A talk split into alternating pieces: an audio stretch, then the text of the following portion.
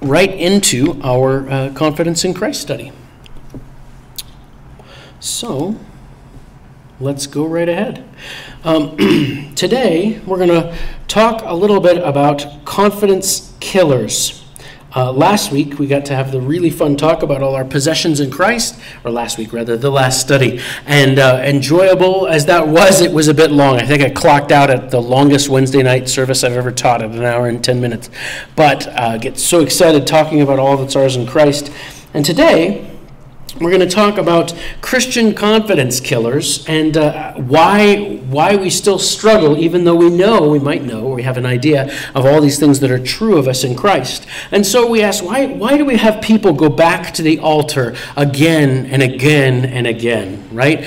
Following all, uh, altar call after altar call, going through conversion after reconversion. I grew up in a, a Christian outreach camp, and there were groups of kids who would stand up and get saved every single summer. Why did they keep getting saved every summer? Did they feel like it was wearing off? Did they feel like it wasn't working? Um, did they question their salvation? And other times, people ask and wonder, if I'm saved, why am I still struggling? Why do I still struggle with sin? How come I'm still not perfect yet? Why can't I get this right? It's a constant challenge for Christians and, and believers, and it is a confidence killer. And people refrain, uh, people will even refrain from sharing the gospel because they're just not confident in how their Christian life is going. And I imagine each of us can identify with this at some level, at some way, in some time in your Christian walk, where you went, is this really working? Is this really going? Have I goofed up? Have I failed? Did I not believe right? And then it's even more confused by the ridiculous t- uh, teaching of some churches that you have to have the right kind of faith. You have to have this magical saving faith. Now, the Bible knows nothing of this, and yet there are Christians who teach that there needs to be some sort of magical special faith. And so they, they say, Well, I wanted to be saved, and I did trust in Jesus Christ. I knew my need, but I'm not perfect yet. I must need to try to believe harder, believe better, believe something different. They get very confused, of course, and that's a huge confidence killer. So, before we go into uh, addressing these confidence killers, uh, and, and we'll see where they come from and, and what they're, how they're remedied, it may or may not be surprising to you how they're remedied, uh, we were going to remind us where we went. We talked about how the Christian has one place to find confidence, and that is in our identification in Christ. We see that with Christ we were crucified. The minute anyone trusted trusts Jesus Christ for their salvation, for uh, his death on the cross, for the payment of our sin and his resurrection, we are identified. God spiritually places us in the cross at his crucifixion. We were buried with Christ, we were raised with Christ, we were ascended with Christ, and we are seated with Christ. We call these the identification truths. This is something that we would not know, we would not figure it out. If this were not en- uh, en- enthroned in the Word of God, then you would never figure this out. There's no experience, there's no set of feelings, there's no, you know, go to this weekend camp and get really identified with Jesus. And even learning about it doesn't identify you more with Jesus, it's just learning about what is already true of you in Christ. So when we talk about these positional realities, sometimes this, uh, this diagram can be more helpful even than the last. Um, and, and, essentially, when you have this person in uh, to the right of the screen here, right? Yeah, the right of the screen here. We have this person to the right of the screen. That's you. That's you in time as you are going along, not knowing Christ. And when you placed faith, the scripture tells us that God reckoned you, God accounted you. Now remember, God is the author of truth. When God says something, it becomes true, right? And you think about it, when we lie as humans, we will often lie for various reasons, uh, known and unknown to us, or understood and not understood to us, right? Wishing that we can make our words reality. But that is a specific and unique characteristic of God. God is called in Titus the cannot lie God, and it's partially because he would never lie according to his character. But I think it goes further than this. I think he's incapable of lying. That if God were to tell a lie, it would become the truth on merit of his power and character character and authority and majesty. And this is what God has said is true of every believer. whether you have an experience of it or a feeling of it, which you don't. You have no memory of being on the cross with Christ, but this is the stated reality, the stated spiritual reality of your being. So when you trusted Christ, spiritually speaking, God took that essence of you and placed it or counted it on the cross with Jesus Christ. When Jesus Christ was buried, you were buried with him, taking you in a fashion back spiritually, back in time to be identified with him. When Christ was resurrected from the dead and ascended to the right hand of the Father, you were ascended with him. And that's where Colossians 3 tells us you and your you are hidden and your life is hidden away with Christ. So, every single day you walk around in your day-to-day life and you are in, spiritually, two places at once, you might say. Spiritually speaking, you are seated at the right hand of the Father with Christ. And then you have this other reality, which we call our daily condition. And your daily condition is how you live your day to day life. You are perfected in Christ. You are placed in Christ. You are seated at the right hand of the Father. You are set high above all rule and authority, all dominion and power, and nothing can reach you where you are seated at the right hand of the Father with Jesus. And our daily condition is meant to be lived out. How? By faith right? This is Galatians 2:20. What did Paul say? I have been crucified with Christ, and nevertheless I live, yet not I, but Christ lives in me. The life which I uh, now live in the flesh, I live by what? Faith in the Son of God. Now we go on living in faith in the Son of God. And we're going to learn a little bit about what that means. But today, so hopefully you've noticed in the last three sessions, we've been talking about learning to live with confidence in your position. And we notice we highlighted it again and again and again. You've trusted in Christ, this is true of you. When you've trusted in Christ, this is how God sees you as completed and at the right hand of the Father. Always, end of sentence and his truth will ultimately win out over the day. Whether you uh, pass away, whether we die, or whether we're raptured to go be with him, at some point, that position and that condition are going to be identical. What God decreed about us, everyone who believes, will be made true in that time. But in the meantime, we need to learn how to live with confidence in our daily condition. Okay? So I'm going to use language uh, that I'd like to introduce you to, and, and ho- hopefully it'll be not too perplexing or complex. But when I talk about your eternal position, I'm talking about the fact that you've been identified with Christ in his death, burial, resurrection, ascension, and seating, permanently placed within him, and never to be removed. When I talk about your daily condition, I'm talking about what's going on here and now. And as we've seen, we have the opportunity to either live in keeping with our eternal position, or as we're going to see, you can live uh, in uh, distinction, encounter distinction to your eternal condition, or eternal position. It doesn't change your position at all. But you can either live authentically as God has redeemed you and declared you to be, or you can live a lie, so to speak. Now, the primary reason why Christians live without confidence is because we haven't uh, found or considered what it means to live with and find confidence in Christ alone. So, in order to understand this, the big shortcoming here that causes believers, Christians who are saved, some of whom even understand and know their position, to live without confidence, has often to do with a misunderstanding about their spiritual anatomy. How many of us have heard the phrase um, id, ego, superego? Right? You heard this? This, this is Psychology 101. This is a, uh, a theory by a spiritual blind man, it's Freud, right? A spiritual blind man who is a cocaine addict and possibly demonized, okay? And yet, this possibly demonized, fully deluded, spiritual blind person came up with a theory that inside every human is an id.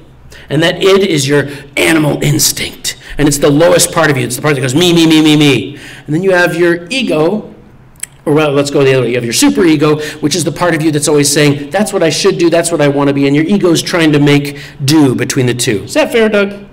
Doug, I know you've got a long, hard, long background in this. That is stupid. It's not stupid for a spiritually blind person. It might even be pretty impressive to a certain extent. But what you have to realize when you experience lies of the world like this is that they are coming from a perspective that is certainly not biblical. It's certainly not Christian, right? So the idea of an id, an ego, and a superego comes from godless evolutionary ideas that we were once animals and then we somehow evolved or graduated and added to our animal nature something new, something extra. Now, of course, not even these fools have an explanation for how that happened, but they're trying to make sense of what the Bible's very clear about. You don't have an id, an ego, and a superego. We're going to see that you have a sin nature, and you have a new nature, and you have a will and you have uh, a choice to make. There's another really poisonous idea called the subconscious out there. I bet we've accepted that, like, ah, somewhere in my subconscious. And we've got this idea that there's this mystical, magical, uh, below the surface iceberg of, of things going on, and we only experience that small tip of our conscious mind. But the real work's going on in our subconscious which we might have to access through uh, hypnotism or some sort of mind emptying, opening ourselves up to demonic effort or uh, imagining and trying to uh, reason or rationalize things by our history. And all of these things are, get this, lies. What the world calls its subconscious, especially if you're talking about a non believer, is their sin nature feeding sinful ideas into their sinful lives. When you talk about a redeemed person, our subconscious is similarly probably always held into, oh, at a subconscious level, I said that, or I said that, you know, mean thing to her because at a subconscious level I have a deep resentment for her. No, you said that mean thing to her because you're sinful and you were walking in the means by means of the flesh. This idea of a subconscious is, biblically speaking, ridiculous. And it's those ideas poison us and cause us to misunderstand. So, what we need to do if we're going to live with confidence in our day to day condition is understand a little bit of a little bit of something about our spiritual anatomy. So, we'll start by going to Ephesians 2 1 through 3. It says, And you he made alive, who were dead in trespasses and sins, in which you once walked, according to the course of this world, according to the prince of the power of the air, the Spirit who now works in the sons of disobedience, among whom also we all once conducted ourselves in the lusts of our flesh fulfilling the desires of the flesh and of the mind, and were by nature children of wrath, just as the others. So, here and in other places in Scripture, Paul describes the unbelieving mind. And we were all among them at one point, right? None of us was born regenerate. None of us was born into a right relationship with God. And we find that we are dead in our trespasses and sins. We see that that means separated from the life and light of God we were identified with our sins and being in the wrong place. So though in other words we were we were sinful in our nature and everything that we did proved it.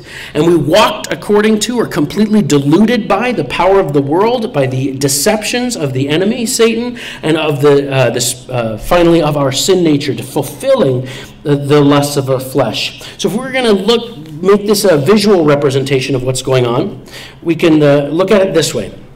Here you are in Adam, your first identification. Every believer is born into this corporate identity in Adam. That's our old man. That's all of who we are apart from Christ. And we're going to see it says all of who you were because something great happened to you if you trusted in Jesus. You have a mind.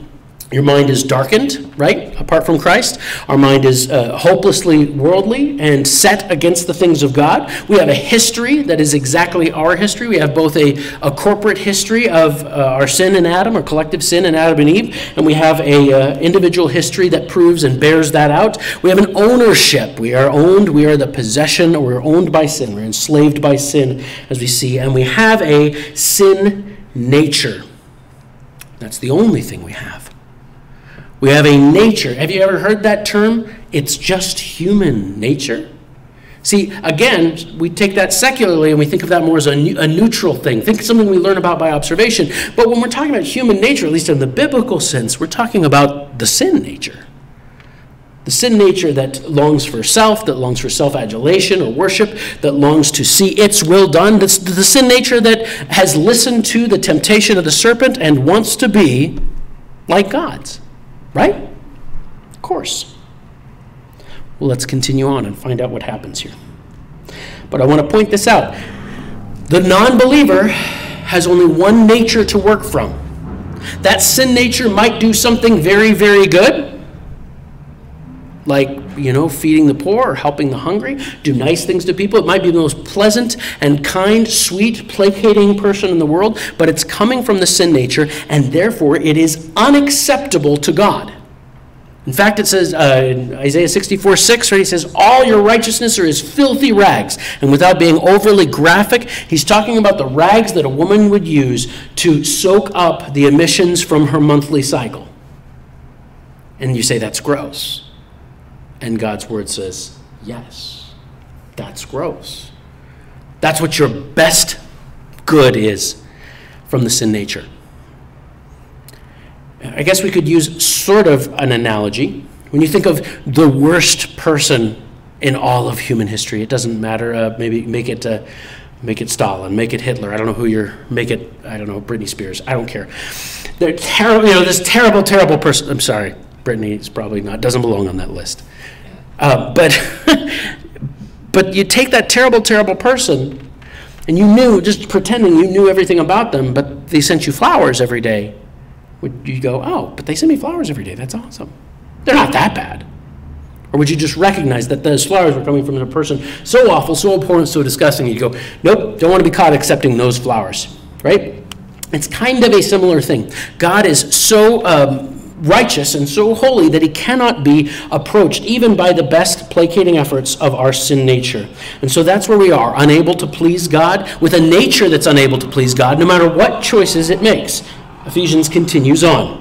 But God, who is rich in mercy because of his great love with which he loved us, even when we were dead in trespasses, made us alive together with Christ. By grace you have been saved, and raised us up together, and made us sit together in the heavenly places in Christ Jesus that in the ages to come he might show the exceeding riches of his grace and his kindness toward us in Christ Jesus. By grace you have been saved through faith, and that not of yourselves, it is the gift of God, not of works, lest anyone should boast. For we are his workmanship, created in Christ Jesus for good works, which God prepared beforehand that we should walk in them. Sorry, that doesn't four through six. That's four through ten, but it's well worth putting those extras on there. So um, our hopelessness is met by this great big but God statement, right? The, the, change is not in man, the change is in what God did to enter into our situation. He is rich in mercy, having to do with his character. He has great love, having to do with his intent and attitude towards us, this great love with which he loved us. Um, even when we were dead in our trespasses, that's our, our, our old position, He now made us alive together with Christ. By grace you have been saved, raised us up together, right? This is what we saw in our position and, uh, yeah, our position talk, right? So we see that we have this new position in Christ. So now everything that you were in Adam is gone, is done away with. Or as Paul would say in Romans 6, which we'll look at in a moment, that we have been crucified, um, sorry, that we have been baptized into his death, and therefore our old man was crucified with Christ. It was done away with, it was gone. It is no more in the sight of God. So, we have our old man, we have who we were in Adam. An old man in Scripture is used uh, frequently. It's a positional statement, not a conditional statement.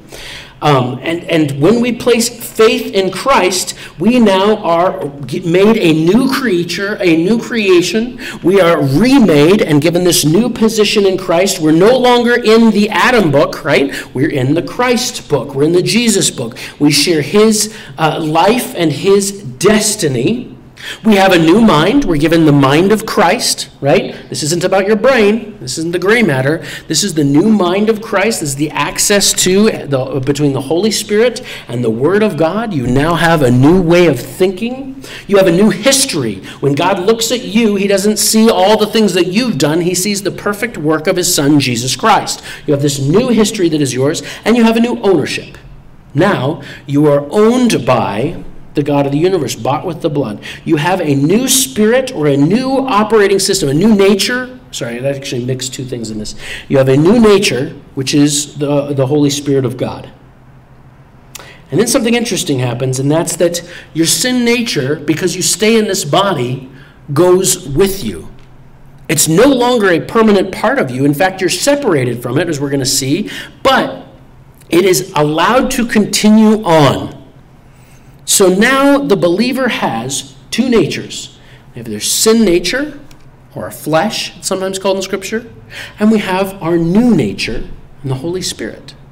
And we're going to be looking in the next weeks about how those two are going to be relating to each other in our life in this new, and I realize that this is going to be hard to read, but in our new identification, before we were separated from God and His life, now we are separated from the law, we're separated from the sin nature, and we're separated from the world. And you say, but I still feel like I'm affected by the law, the sin nature, and the world. We're going to see that death in Scripture means separation in terms of legal separation. So while these things can still wreak havoc if we let them, we are separated entirely from their authority from God's perspective. We're separated from those things. So while the sin nature is still a factor for us, having something to do, I suspect, with keeping us in these bodies that are touched by sin. I think it has something to do with that. I don't want to be overly, uh, try to be overly clear because um, it would be, I wouldn't be able to do so. But In the midst of this, when you trust in Christ, you're given this whole new identification, this whole new opportunity, this whole new way of living, and uh, we'll look at what that means. We have these things that hang on. You got your old body, right? When you trusted Jesus, you didn't get a new body, did you? Not yet. We will. Did you get a new? I, I be bummed out if you'd been giving them out early. If someone got you know freebies and I didn't, um, we didn't get a new body. We kept our same body. We kept our same characteristics and personal personality traits. We kept our same identity. When you trusted Christ, you didn't have to go change your driver's license and get a new picture because no one recognized you. Everyone knew who you were, right? If you liked ice cream before you trusted Christ, you probably liked the same kind of ice cream after you trusted Christ. Things stay the same. There's a continuity of your personhood, and yet everything from the spiritual standpoint has changed changed dramatically, and you now have a new way of living. So, with that, we'll go to Romans 6 to talk a little bit about what this new way of living looks like. I want to remind you that the enemy's goal is to confuse us, it's to misinform us, even misinforming us about the nature of our salvation even misinforming us about how we're meant to grow and live. Why? Because that's exactly what he wants. Once you're saved, you are out of his court, you are out of his reach. He can do nothing to touch your eternal destiny. What's the one thing he can do? Take you off the battlefield. The last thing he can do, the only thing he can do, is hope that he can keep you from it growing, from glorifying Christ, and from influencing others. So that's why there's so much misinformation about this. That's why there's that deep uh, expectation like, if I really believed, why am I not perfect? And that's why we have such horrible, horrible thoughts when we see a Christian doing something that displeases us or even something that's horribly sinful. We say, well, there's no way she's saved doing that. Why do we do that? Because we have misinformation and misunderstandings about what the Christian growth process looks like. Romans 6, takes us uh, under our, its wing. It says, What shall we say then? Shall we continue in sin that grace may abound? Certainly not. How shall we who died to sin live any longer in it? Or do you not know that uh, as many of us were baptized into Christ Jesus were baptized into his death. Therefore, we were buried with him through baptism into death, that just as Christ was raised from the dead by the glory of the Father, even so we should also walk in newness of life. For if we have been united together in the likeness of his death, certainly we also shall be in the likeness of his resurrection, knowing this, that our old man was crucified with him, that the body of sin might be done away with, that we should no longer be slaves of sin. For he who has died has been freed from sin.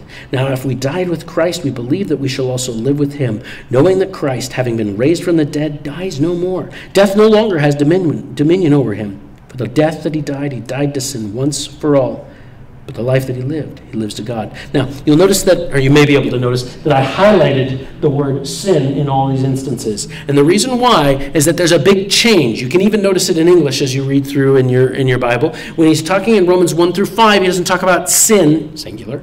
He talks about sins, plural the sins, the sins, the sins, the sins, the sins, right? Because the sins are at issue. He's trying to prove to us that we are all sinful, that we have all sinned, that we've all goofed up and we're all guilty before God. But when we get to Romans 6, we've got a whole different issue. He actually, in the Greek, puts the definite article, the word the, before the word sin. The best translation of this is what the NIV gives us with the sin nature. It actually just spells it out for us the sin nature, right? So when it's talking about the sin, it could be talking about an individual sin, but that doesn't seem contextually to fit.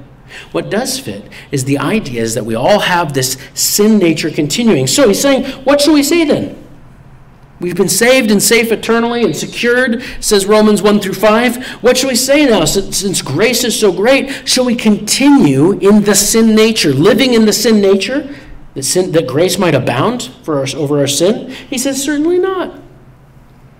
Because you died to the sin nature. You were separated from the sin nature. Doesn't mean it went away, it means that it no longer has authority in your life. And then he goes on and, and tells us that um, we, are, we were, were slaves to the sin nature. Just as we saw uh, before in our, in our little diagram here.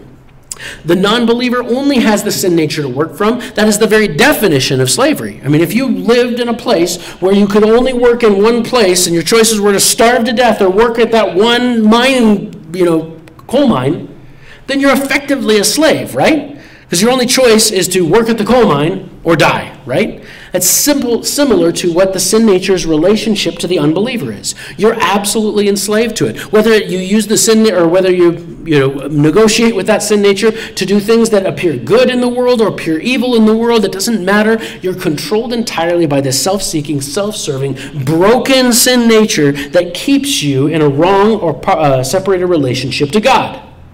Okay? This is all this is all review, really based on what we've talked about in previous weeks. So, this is where things get a little bit more exciting. Talked about our condition more. Likewise, you also reckon yourselves to be dead indeed unto sin, but alive to God in Christ Jesus our Lord. Therefore, do not let sin reign in your mortal body, that you should obey it in its lusts. And do not present your members as instruments of unrighteousness to sin but present yourself to God as being alive from the dead, and your members as instruments of righteousness to God. For sin shall not have dominion over you, for you're not under law, but under grace. So, what's Paul's uh, command here? Remember, before he wasn't telling you to do anything, he was just describing the truth. He said, Don't you realize? You've died to sin. Why would you want to live under that? You were a slave to sin, but now you're not. And so now we get into the things where he's finally telling you how we're meant to react to this. And he says, reckon yourself. Logizomai is the Greek word. It means to put it down as a fact. It's an accounting term. Write it down in the books. Live as if that's the ultimate true spiritual fact. Is he telling you to play pretend? No. It is the truth. You are separated from sin. You are freed from sin. He's telling you to count on the truth as the truth. If you've ever done anything really scary, like having to do with maybe high ropes or going over, uh, you know, the great, what's the big gorge, the bridge with the, the Royal Gorge, right? People talk about how, how scared they are. If it's your first time going through, you don't know if you're going to make it. But you imagine if you worked there all summer, you were going over it three times a day, by the end, you'd be doing cartwheels over the thing. Because you know you can do it. You're confident in it. You, you've established that that bridge, as much as it might not look so from a very, you know, on a very deep level, it actually is safe, right? You actually are safe on it. So you're counting on a, on a spiritual fact. The spiritual fact is unchanging, whether you choose to count on it or you choose to be deceived, but or you wind up being deceived. But Paul is exhorting us to count on that revealed spiritual fact rather than the lies of the world, the lies of the flesh, the lies of our sin nature, and, and, the, and so on. He says, Therefore, do not let sin reign. Now, Whenever you get to an imperative, you want to note that the imperative is, as far as, as far as language goes, is the furthest from reality. Okay? There's the indicative mood, that's, that's the idea in Greek that this is what it is. This is how situations are. Then there's the optative, it might be this way and it might be that way. And then there's the imperative, which is as far from reality as it can be, because you might do it, you might not. To understand this, all I have to do is say, if, or think about what happens when you tell a child to clean their room. That statement is as far from reality as it possibly could be. And it would take an act of will for them to actually turn around and do it, right? That's the picture here. If Paul is making imperative commands to do these things or giving us these, this instruction, it means that as Christians we might what? We might not. We might fail to do them, right? We might not know, because that's what he was originally started. He said, Do you not know, right? We might not know that this is what the Christian life is about. In fact, I would argue that most Christians, most people who have trusted Christ today, don't know. They don't know how they're meant to live. So they go around doing what? What do they do? How am I going to stop sinning? I need to find a set of rules. I need to find an accountability buddy. I need to find some way that I can that I can stop this sinning. I need to stop this sin nature. I need to stop sinning, stop sinning, stop sinning. So then we go through and we make all these lists and we put them on our fridge and we make sure that we do our spiritual push-ups and our spiritual sit-ups and then we try to oh and then we what? Fail. Fall. Fall short and wonder. What do we wonder? Did I really get saved? Did it really work? Is this really true? Right? Most of the most people don't experience confidence in their walk with Christ not because they're not perfect, but because they don't understand God's plan for growth in the Christian life. And so when anything happens where we, wherein we walk by means of the flesh, wherein we fall down, where we sin, we just doubt everything and we're a mess and we're a wreck from that point on. We try to live by law, and what happens? We fail. And we think, what did I do wrong? Why can't I succeed at this? Because we're not listening to God's wisdom. What we see is quite the opposite that God wants us to grow by means of process. And that process of growing to know Him comes by a slow, day by day path of learning what He's said in His Word, learning what He's provided for us in the person and work of His Son Jesus Christ, and the power of His Holy Spirit, in the provision of His Word, in His church surrounding, and learning how to trust in His perfect provision. His perfect provisions aren't changing. Our willingness to trust them is what's meant to change. And you could say, God, I don't like your idea. Why didn't you just perfect me instantly. Why didn't we want that, right? That's what causes us to doubt, is that we're not perfect right away. It's what causes us foolishly to doubt other people's salvation. They're not perfect yet. How dare they? We want to question God's method, but God has a reason for this. Probably, certainly, far deeper than what we could know now. But here's at least what I think is part of the heart of it. God invented time. God invented process. God invented good, growing things. God didn't design us like a computer to just quickly download the God file or the God protocol and be perfectly, permanently changed. We're too much made in His image for that. He designed us to grow, to learn, to walk with Him and just like a loving father, he's patient with us in that process. If he wanted it to be otherwise, he would have made it otherwise. And yet, we often experience a lack of confidence in our day to day walk because we want now what he wants to give us over the course of our entire lifetime walking with Christ.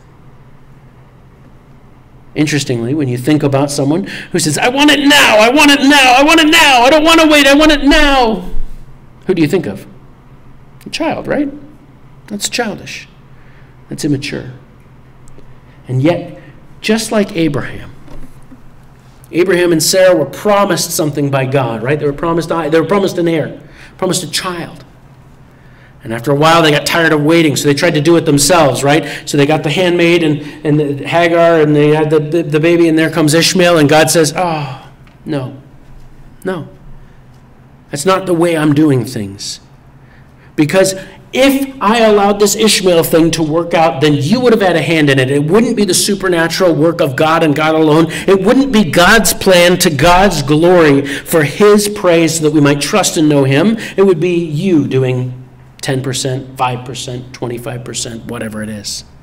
But just like in our salvation, our justification, which is done by faith alone, through grace alone, you contribute none of it, so it is with our uh, uh growth.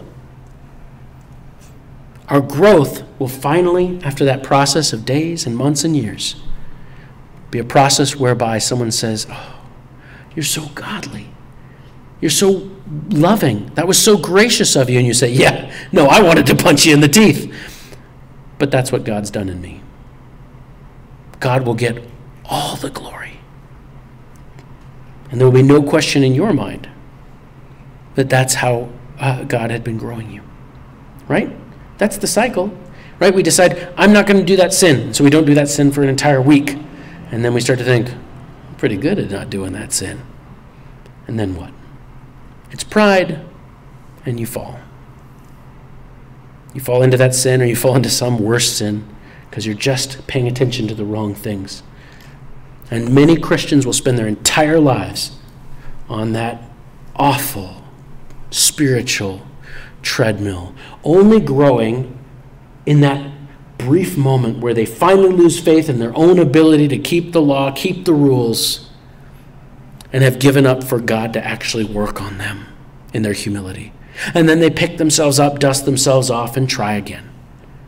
It's not what God has for us. Every time we fall, we're going to find that we fall because we put our confidence in the wrong place. So here's our picture. Here's our picture of who you are, the new person, all you are in Christ. You have a Holy Spirit, the Holy Spirit, you have your new nature um, from which to live that re- comes from relying wholly upon Christ.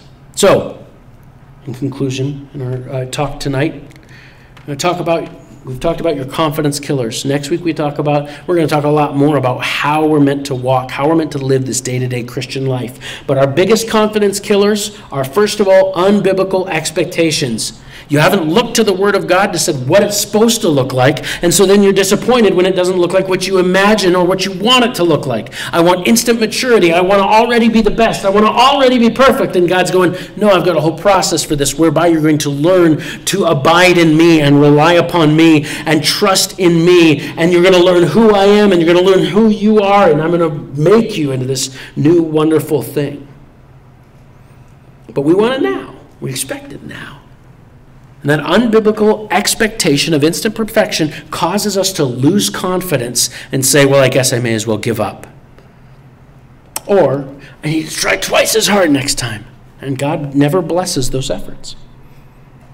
So the first unbiblical expectations are a confidence killer. You need to know what the Word of God says. Paul himself, could there be a, a, a better example of a super Christian? He says, I have not attained it, but this I do, forgetting what is behind and reaching towards what's ahead. That's the picture. Paul's telling that. Paul comes to the end of his life, writing in 2 Timothy, and what is he? He's the greatest of all saints? No. He's the great, he's the chief of all sinners. If Paul experienced that in life, are you expecting more? Or is it possible that that same struggle will be a characteristic of every Christian's life? That if you're expecting to be loosed from the influence of the sin nature, you're looking for something that comes in what we might call phase three when we're finally with Christ. Expecting that before then and then questioning your faith it's only foolishness. Next, confidence killer, not understanding the growth plan. If you don't understand how you're supposed to grow, you're certainly not going to do, be doing it right. And if you're not doing it right, if you're not thinking the right way, then not only God, will God not bless you, He can't.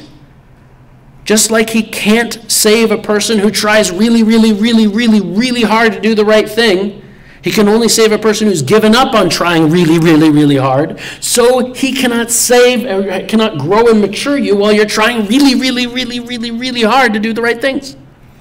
He can only save you when you're finally willing to say, Lord, in my flesh dwells no good thing. Wretched man that I am, who will rescue me from this body of death? Next, a confidence killer is not living in constant, confident understanding in your position. You're not going to live in confidence until you are, or unless, rather, sorry, unless you are living in confidence in what God's word says. Because if you're not trusting in your position in Christ, you're trusting in yourself. And we've just established over the last course of the last several weeks of the study that yourself is the one last place where you can't put any confidence reasonably. Self confidence is a gag, especially in the spiritual realm. Self confidence is a joke, it's a deception. And it is a confidence killer when we try to put our confidence anywhere else. So if you're walking around and you feel underconfident in your Christian life, you can know for an absolute fact that you've got your confidence put where? On yourself. You're trying to find con- you're trying to find reason for confidence in yourself. Right? And that's when we get into the most toxic kind of Christianity. It's the kind of Christianity that goes, Well, I might not be perfect, but I'm better than you. The worst kind of Christians imaginable right? Are the ones who are trying to win by comparison. The only comparison point is the perfection of Jesus Christ, and He's given you His life by His grace to be lived by faith in His gift. Final reason, and this is these would be concentric circles if we were to chart them, but you will never have confidence when you're walking according to your sin nature. When you're living according to your sin nature, when you're walking according to the ways of this world, when you're letting your sin nature call the shots, you're going to be underconfident.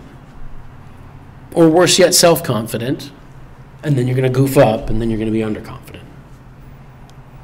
So, if you're not, at any given point in your Christian life, experiencing and living with confidence, realize that you're either not trusting in your eternal position and what Jesus Christ has done, and or you're walking according to the sin nature. The sin nature only brings forth sin. The, only, the sin nature only brings forth that which is not pleasing to God. And when we walk in that, um, in that sin nature, we know that we're not right walking with God. And the good news is that He's given everything you need for life and godliness. The question is, where will your focus and your faith be today? Let's close with a word of prayer. Heavenly Father, how we thank you for the great gift of your Son, for the perfect provision given to us in Him. As we understand our eternal position, we grow in confidence. As we understand your character, your love, and the sacrifice of Jesus Christ, and the life which we've been given, we grow in confidence as we live this life. As we grow to understand and truly trust and believe that our life is hidden away with you and there's nothing on this earth that can damage or impact us in any way in our eternal position, we grow in confidence. When we humbly rely, abide in your Son, listen to and trust in your word, and walk by faith in your perfect provision we walk with confidence because that confidence is placed in your Son, Jesus Christ, the only person who's worthy. Might we sing your praises and live in every step by abiding in your Son, by walking by means of your Spirit, with all confidence and faith in what you've done. In Jesus' name we pray. Amen. With that, I'll hand over the uh,